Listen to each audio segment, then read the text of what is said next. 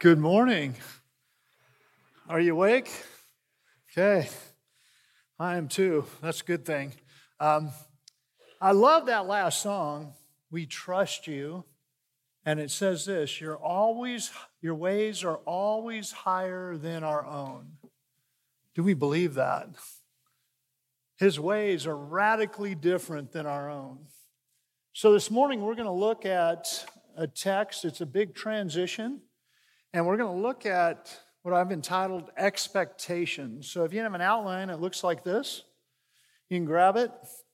And uh, because oftentimes we have different expectations. I'll get into that in just a minute. By the way, I'm Dave. I'm one of the pastors here on staff. And so glad you came out this morning and trying to avoid the heat. I totally understand it because um, it's going to be a hot one today. But, anyways, today we're going to tackle a subject um, that John has a question, and it deals with expectations. But let me back up for just a moment and tell you where we are in this book. In chapters 9 and 10, we've been looking at that Jesus has absolute authority, not just some, but absolute authority over everything. Then he also talks to us in chapter 10 about he had equipped the disciples to go and minister. And then last week we were challenged greatly on this. You and I must love Jesus more than anything else, including a family member, a child, a friend. We have to love Jesus more than anything. And that's challenging. And Jesus challenges us often in Scripture. So, as we tackle this, join me this morning as I pray, and we'll dig into this text. Lord, thank you so much for your word. Thank you for a great time to sing praises to you. I think of that song that we need to trust you. Our world is going crazy, and oftentimes we, we don't trust you, and we should. So, this morning, as we look at this text about a man asking a question, I pray that you give us clarity. I pray that you challenge us to our core. I pray that my words will honor your text and most of all bring you glory. Lord, I just pray for your word to go out and help us to learn. In your very precious name of your Son, we pray. And all God's people said, Amen. Expectations, we all have them. So as I was prepping, I realized some of, some of the times we have what we call unrealistic expectations. So I want to give you some of those, then I want to give you some of what I call some of the Christian expectations. Very first one is this everyone should like me. And if you haven't read scripture, that's not going to be true. Even if you've lived life for some time, you realize not everybody likes you. Once you become a believer, oftentimes people don't like you because you live radically different. People should drive right. It's interesting, I heard a story recently. Um, a friend of mine was telling me this story about this cop pulled over this lady, and uh, she said, Hold on, I'm not done texting. And he said, That's why I'm pulling you over. And she said, Wait, just one more minute. And then she got a ticket. You know, people, there's some dumb drivers out there. And I was riding with a guy about a month and a half ago, and he's complaining about how everybody else is driving, and he was driving terrible. So sometimes we expect people to drive right. Sometimes we think this people need to know what I'm trying to say. People should always agree with me. You expect others to change for you. You know, you cannot control how other people behave. You expect them to change for is usually very unreasonable. Some expect perfection. Hope you've realized by now nobody's perfect, including you. Accepting this will help you move forward about yourself and others.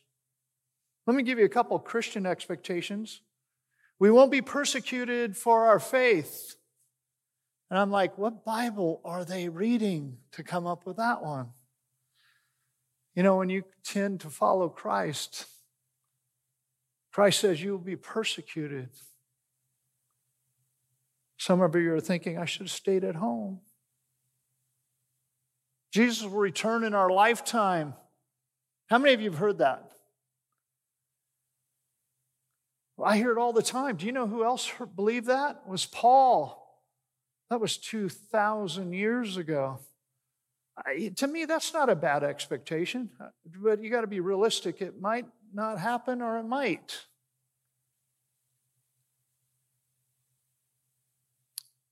Life will go smooth and comfortable. A pastor friend of mine said to me, We have a theology of comfort. And that's not in the Bible either. Life isn't always smooth and isn't always comfortable. Life should be fair.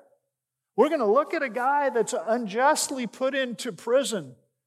Life isn't always fair. Sometimes we expect life to be easy.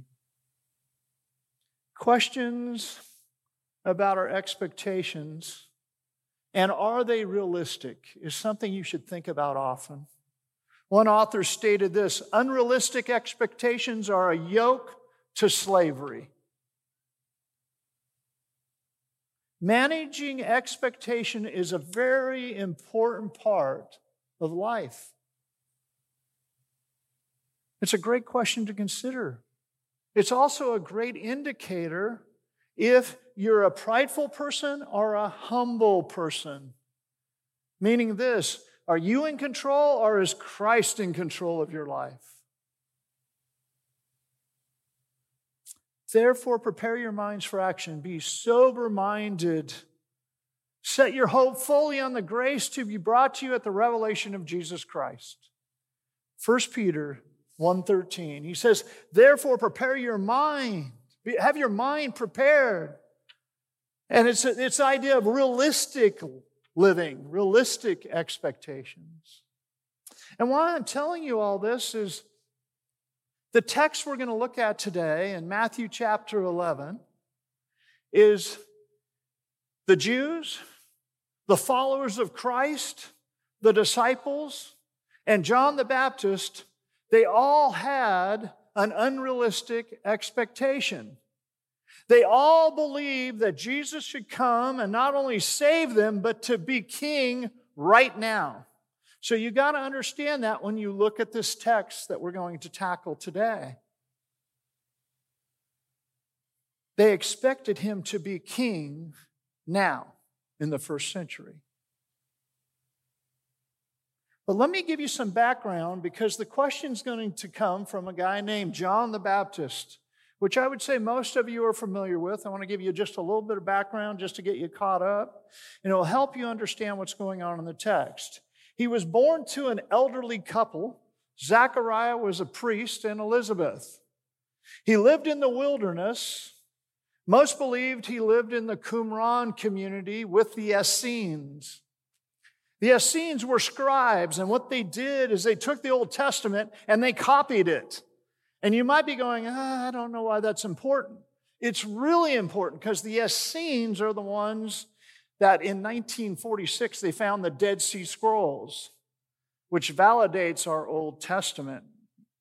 So they were copyists, they knew the Word of God. Most believe John the Baptist grew up in that time frame and in with that group. You can actually go to Israel today and read the Dead Sea Scrolls. They're amazing to look at and read.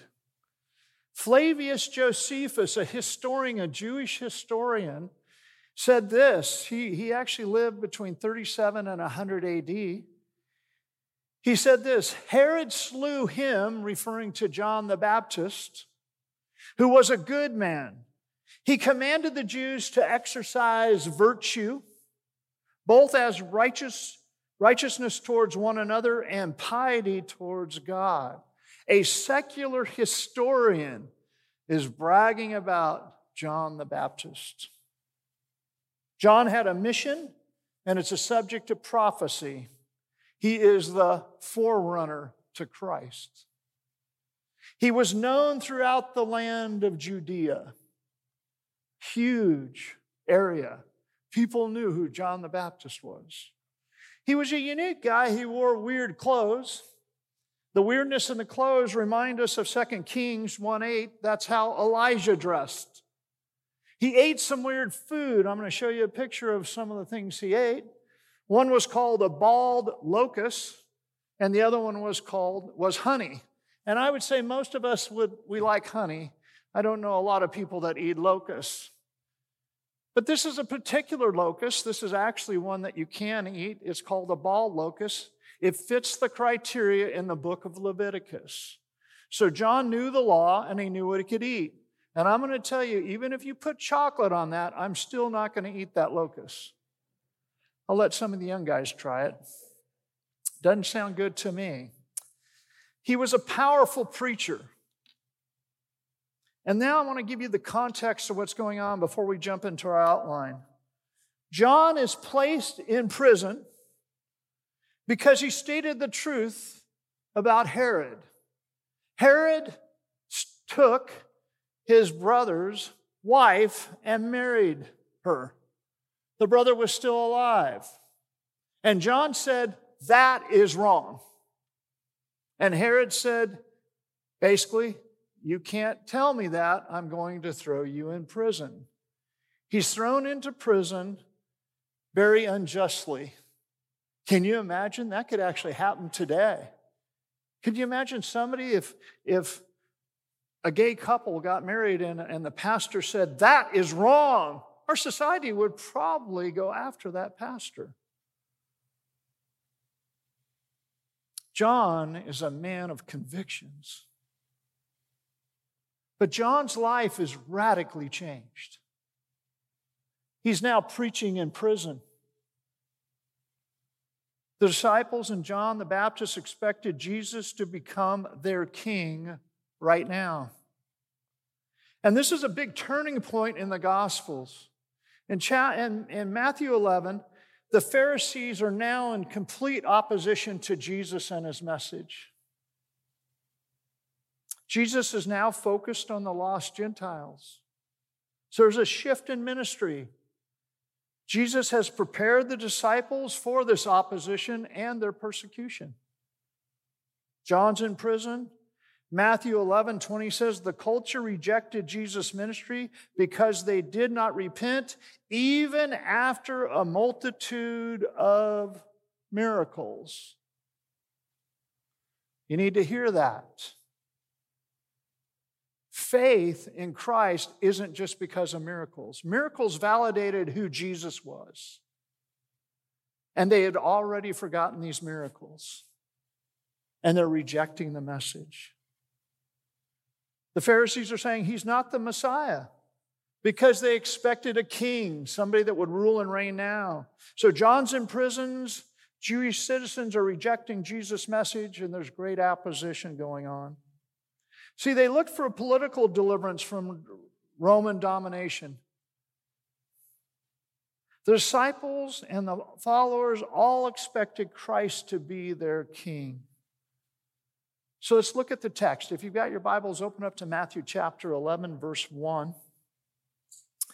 And we're going to start with the shocking question, verses 1 through 3. He said this When Jesus had finished instructing the 12 disciples, he went on from there to teach and preach in their cities. Now, when John heard in prison about the deeds of Christ, he sent word by his disciples and said to him, Are you the one who is to come, or shall we look for another? Jesus just finished instructing the disciples. I want you to catch that. The disciples completed their training. Now they're on the mission to go and make disciples. You know what the church is about? We are to equip the saints for ministry. All of you in this room are supposed to be equipped to minister to another person. We are to come here and worship together, but also to become equipped. We are, to, we are called to go and make disciples. We are called to serve. We are called to find out our gifts. And we're supposed to use them for His glory. So the disciples depart. Then we get to this question. Now, let me give you a little background on some of what we call the rabbinic commentaries. In the first century, oftentimes Jewish scholars thought there might be two different messiahs one that would save you and one that would come as king. Now, the disciples, including John the Baptist and a lot of other followers, they all realized that Jesus came to save. But John's asking what we call a legitimate question. He's going, Wait, are you the one also to be king? See, his question is not about doubting, his question is about clarification. It is a great question. So, John's most likely doing this. He had a different expectation, and perhaps John thought the Messiah would have ushered in the kingdom by this time. Perhaps John thought Jesus surely would have made an open and bold declaration about his power and his might at this point. But John's question tends to shock us because he knew Christ. He said, This is the Lamb that takes away the sins of the world. He got it. And we're all benefactors of that. We are grateful that Christ came and paid for your sins and my sins.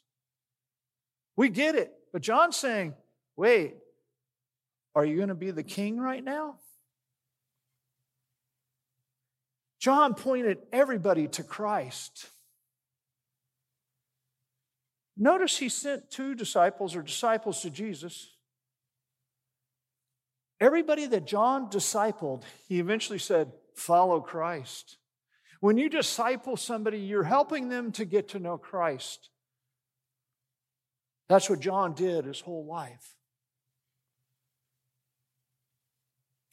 Let's look at the answer, point number two. Jesus answers their question with facts. Follow along with me in verse 4. And Jesus answered, Go tell John what you hear and see. The blind receive their sight, the lame walk. Lepers are cleansed, and the deaf hear, and the dead are raised up, and the poor have the good news preached to them. And blessed is the one who is not offended by me. So, the first answer John's going to give, he's giving a two part answer. The first one is go tell John what you hear and what you see. When you see hearing or hear, he's talking about what did Jesus preach about? What was he teaching? That right there would validate that he's the Messiah. Do you realize all the prophet, I mean, all the Pharisees, the priests, the lawyers would come, they would challenge Jesus, and they got to the point of saying, We can't take this guy on, we always lose. You can't take the God of the universe on and think you're going to win. So he says, the teaching and preaching. Tell John that. Then he says also the miracles. The reason why he mentioned the miracles is because in the Old Testament there were some prophecies that were required to be fulfilled by Christ, especially in Isaiah chapter 35 and Isaiah chapter 61. And guess who fulfilled all those prophecies? Jesus. Jesus, he, he gave sight to the blind. He helped the lame to walk. He actually healed them, and leopards were cleansed, and the deaf hear. The dead are raised to life. The poor hear the gospel. And then he ends with Blessed is he who is not offended by me. Direct reference to John the Baptist. He's not offended. See, they expected a Messiah who would overthrow Rome and the military might. And that was a good expectation, but that's not what they got. But instead, they saw Jesus, this humble teacher, an amazing healer. See, Jesus, by his choice of words and works and his timing, Jesus challenged their expectations.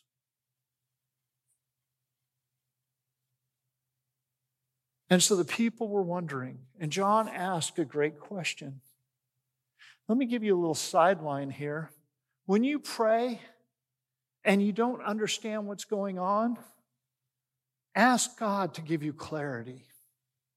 Clarity from His Word and in your prayer time. Because I can tell you this we don't understand everything that's going on.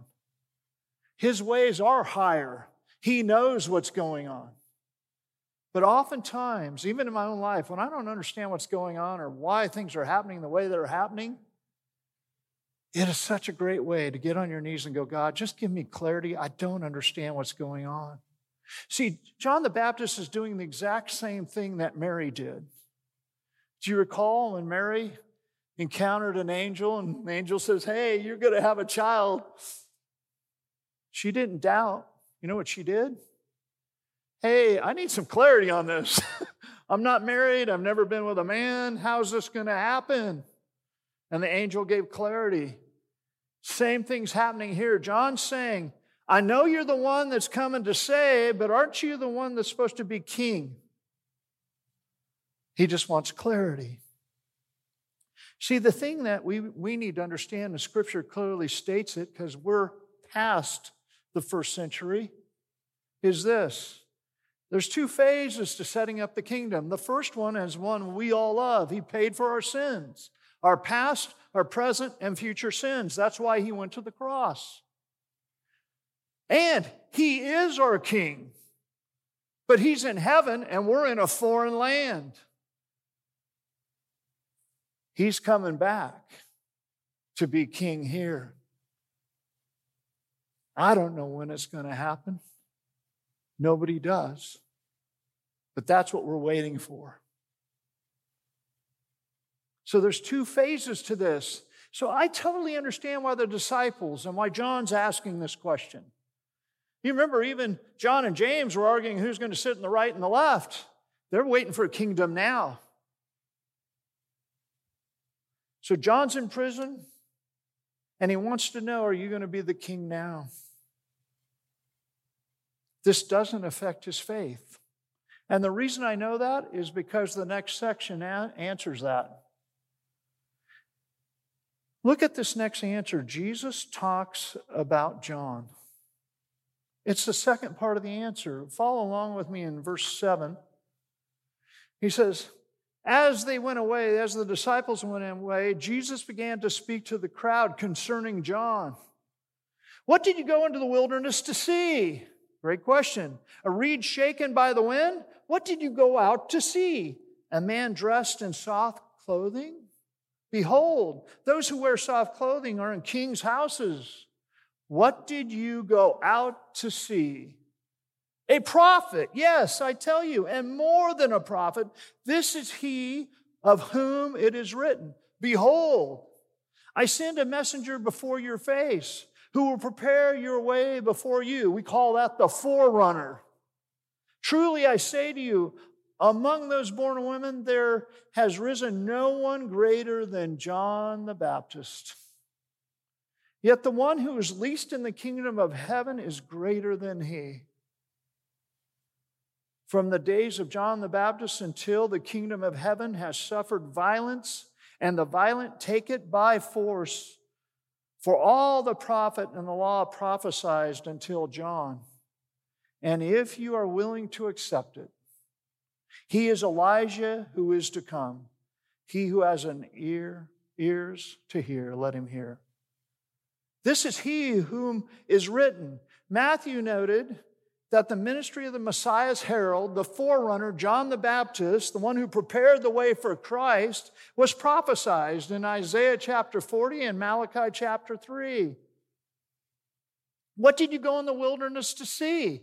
It's a great question. People went out to find John and hear his message.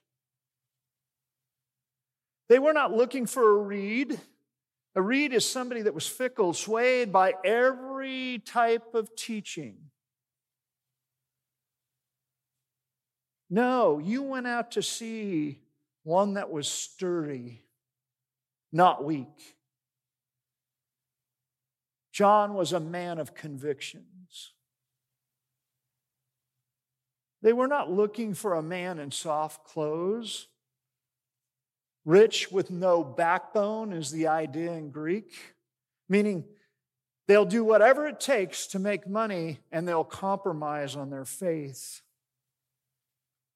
No, they went out to see a man who had standards, who would not compromise. You know, he never retracted his statement about Herod. He said, This is wrong. What you did is wrong.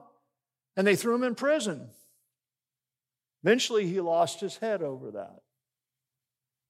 John did not conform to the worldly standards. They went out to see a prophet, and Jesus, Jesus even stated, You went out to see more than a prophet.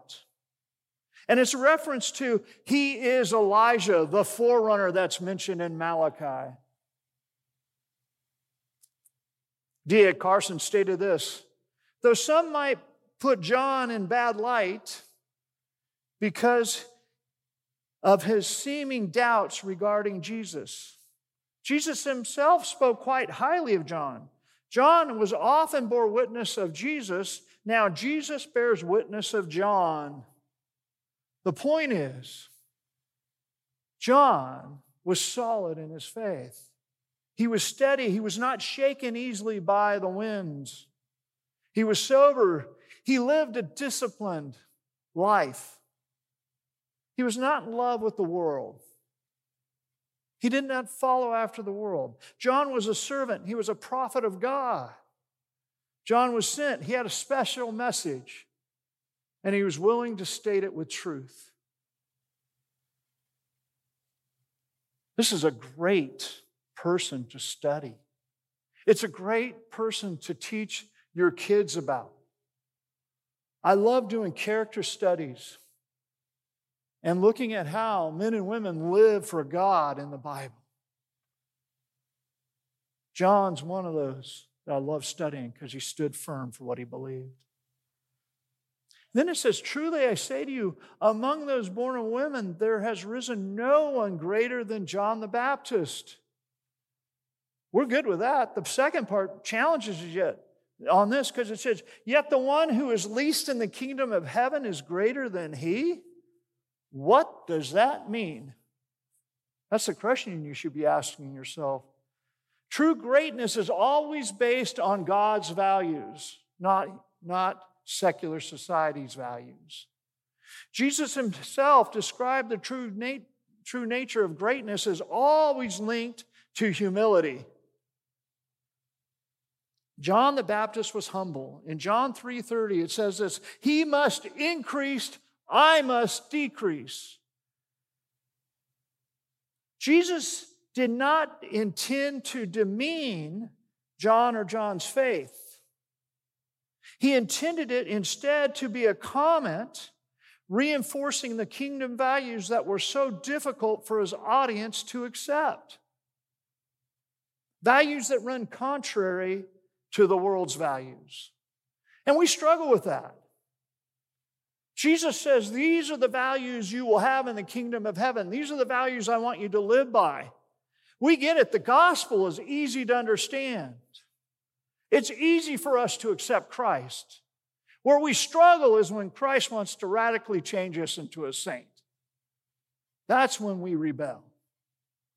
See, they were struggling with the values. John's values were amazing, and they're values we should all strive for. He was humble, he was a man of convictions, he was a man of integrity. His word is what it meant. He didn't have to change it. He discipled. He totally got the Great Commission. He was a disciple and he made disciples. He was sober, meaning he wasn't addicted to anything the world was offering him. He had a clear head. He let the Holy Spirit guide and direct him. He was a servant. See, John just needed clarification about Christ. Are you going to set up the kingdom now? I get that you're going to save us. He's the one that said, This is the suffering servant, the lamb that takes away the sins of the world. He got that. He's saying, Now. And he got his answer. So back up a little bit. He, in this text, the disciples, they're out ministering. John's in prison. He says, I've got a question. I want clarity on it. It's a great question. He gets an answer in two ways. You saw my teaching, you saw how I preached, you saw the miracles. And then he validated John by saying, You are the greatest one ever born of a woman. And said, The least will be in the kingdom. You have to have those characteristics. He's saying, You're already in the kingdom. So he's bragging about John, but then he has a radical change at the end of this chapter. The disciples have left, they went back to report to John.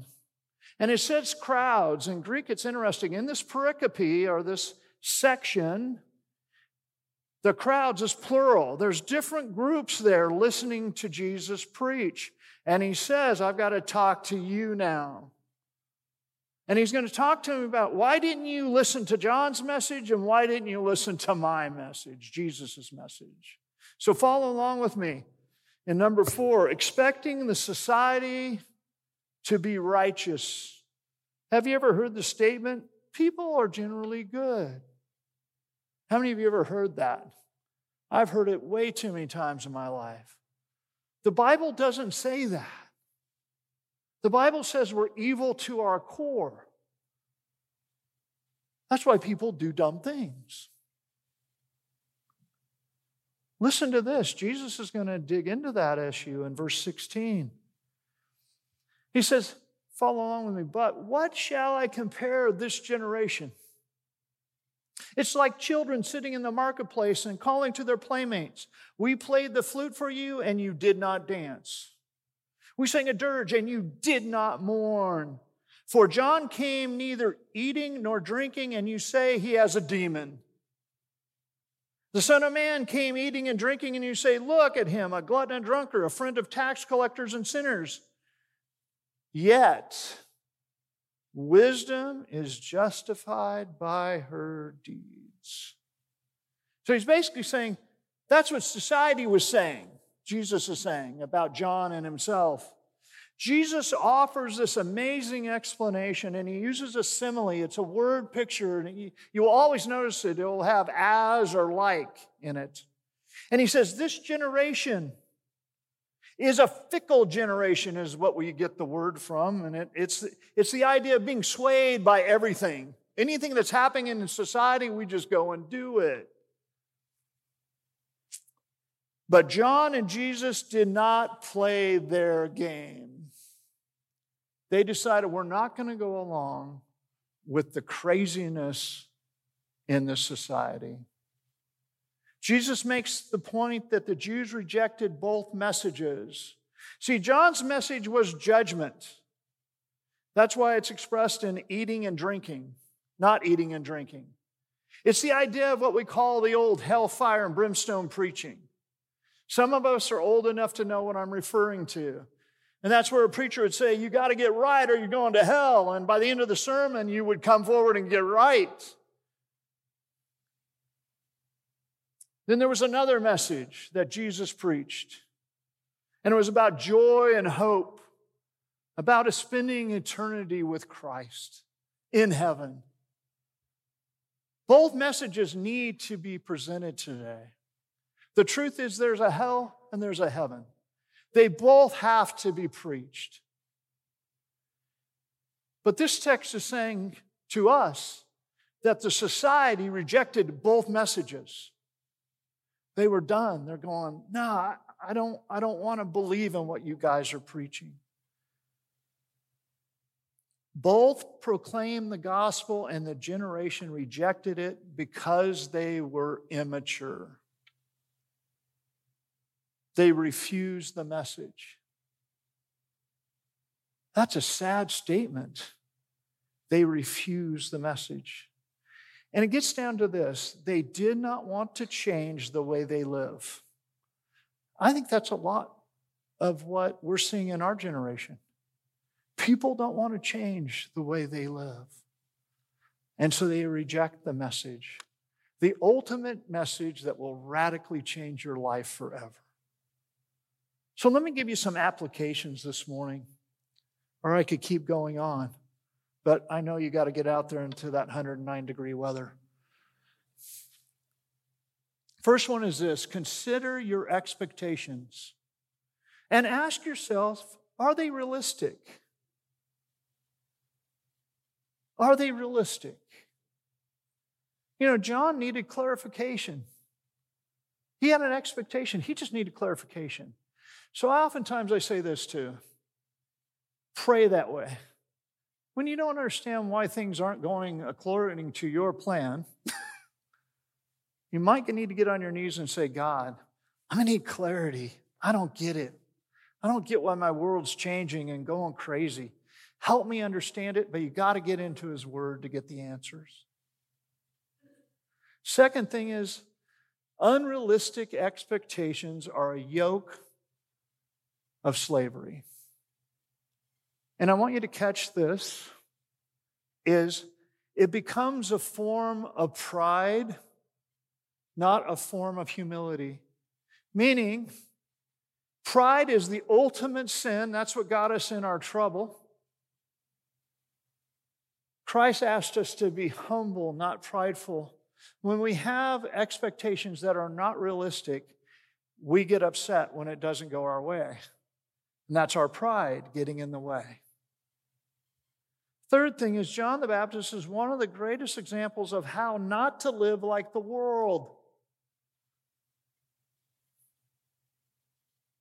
He lived a disciplined life. He was not controlled by money or status. We need to learn from his example. He was a strong and humble Christian leader, and he spoke the truth. Number four, this one will challenge you stop expecting society to believe like you and to act like you. That's a challenge because our society is going crazy. We used to have what we call a Judeo Christian ethic in America, and it's being dissolved in front of our faces. I think that's why some of us have the expectation Lord, come now. They rejected John's message and they rejected Jesus' message. Here's the thing that will give you comfort God will deal with the injustice, He's in control. Let's pray. Lord, thank you for your word. I, I thank you for John, who asked questions like we should ask. And he, he got clarity from, from Christ's word. I pray for us too, when we have times that we're struggling and we just need clarity, I pray that you will guide and direct us through your word, through the power of your Holy Spirit, and that we will ask questions and go, Lord, just give me clarity. I'm trying to understand. But help us not to doubt you, help us to follow you. And we'll give you the praise and glory for it. In your very precious name of your Son, Jesus the one who has the ultimate answers is who we pray to. Amen. Well, twice a month we take communion. And communion is just an amazing time to be reminded of what Christ did for us. And um, if you grabbed a cup, go ahead and peel off the bottom part, and uh, there's a, a chip, and I, I, still have no idea what it is, and I used to be a chemist. Um, but it represents something that is so important. It's, it's a great way to remind us of what Christ did for us. I'm so glad He established it. I'm so glad that we do it as a reminder, and we do it as a body of believers together to take it. But Paul also exhorts us to examine ourselves. And this examining is interesting. It, it's he's saying, I don't want you to take it in an unworthy manner. Basically, he's saying, will you evaluate where you are with Christ? Are you living for him? Take it. And it gives you what I call a time to just self evaluate. The cup is this amazing reminder of, of what Christ accomplished on the cross. You know, he went to the cross and he, he paid for your past, your present, and your future sins. There's people in Israel today at the Wailing Wall, and they are praying that they can build the temple to start doing sacrifices again. And Jesus says, No, I've done it once and for all, and this is why we do this. This is our reminder. And so he gives us this little chip or piece of bread to say, This is my body. And what we're going to do is we're going to take it together. I'm going to pray and then we'll take it. And the body represented his life. And he says, I'm willing to go to the cross in your place and in the place of me. So join me as I pray. Lord, thank you so much for going to the cross where you gave your life once and for all for our sins. Thank you for doing it. Let's take together. Then he took the cup. And when he given, had given thanks, he said, This is going to pay the price for your sins. He also said, This is my the cup of the new covenant of my blood. See, blood doesn't need to be shed again. His blood covered it all. And that's why we take this. So grab the cup, and I'm going to pray, and then we'll take together. Lord, thank you so much for shedding your blood in our place. Thank you for ratifying the new covenant that we no longer need to use animals to sacrifice. Thank you for atoning for our sins. In your very precious name, amen. Let's take. Lord, thank you for this great reminder. I pray for us today that we will make you the most important thing in our lives. So go with us. Prepare our hearts now as we sing. In your very precious name of Jesus, we pray. Amen.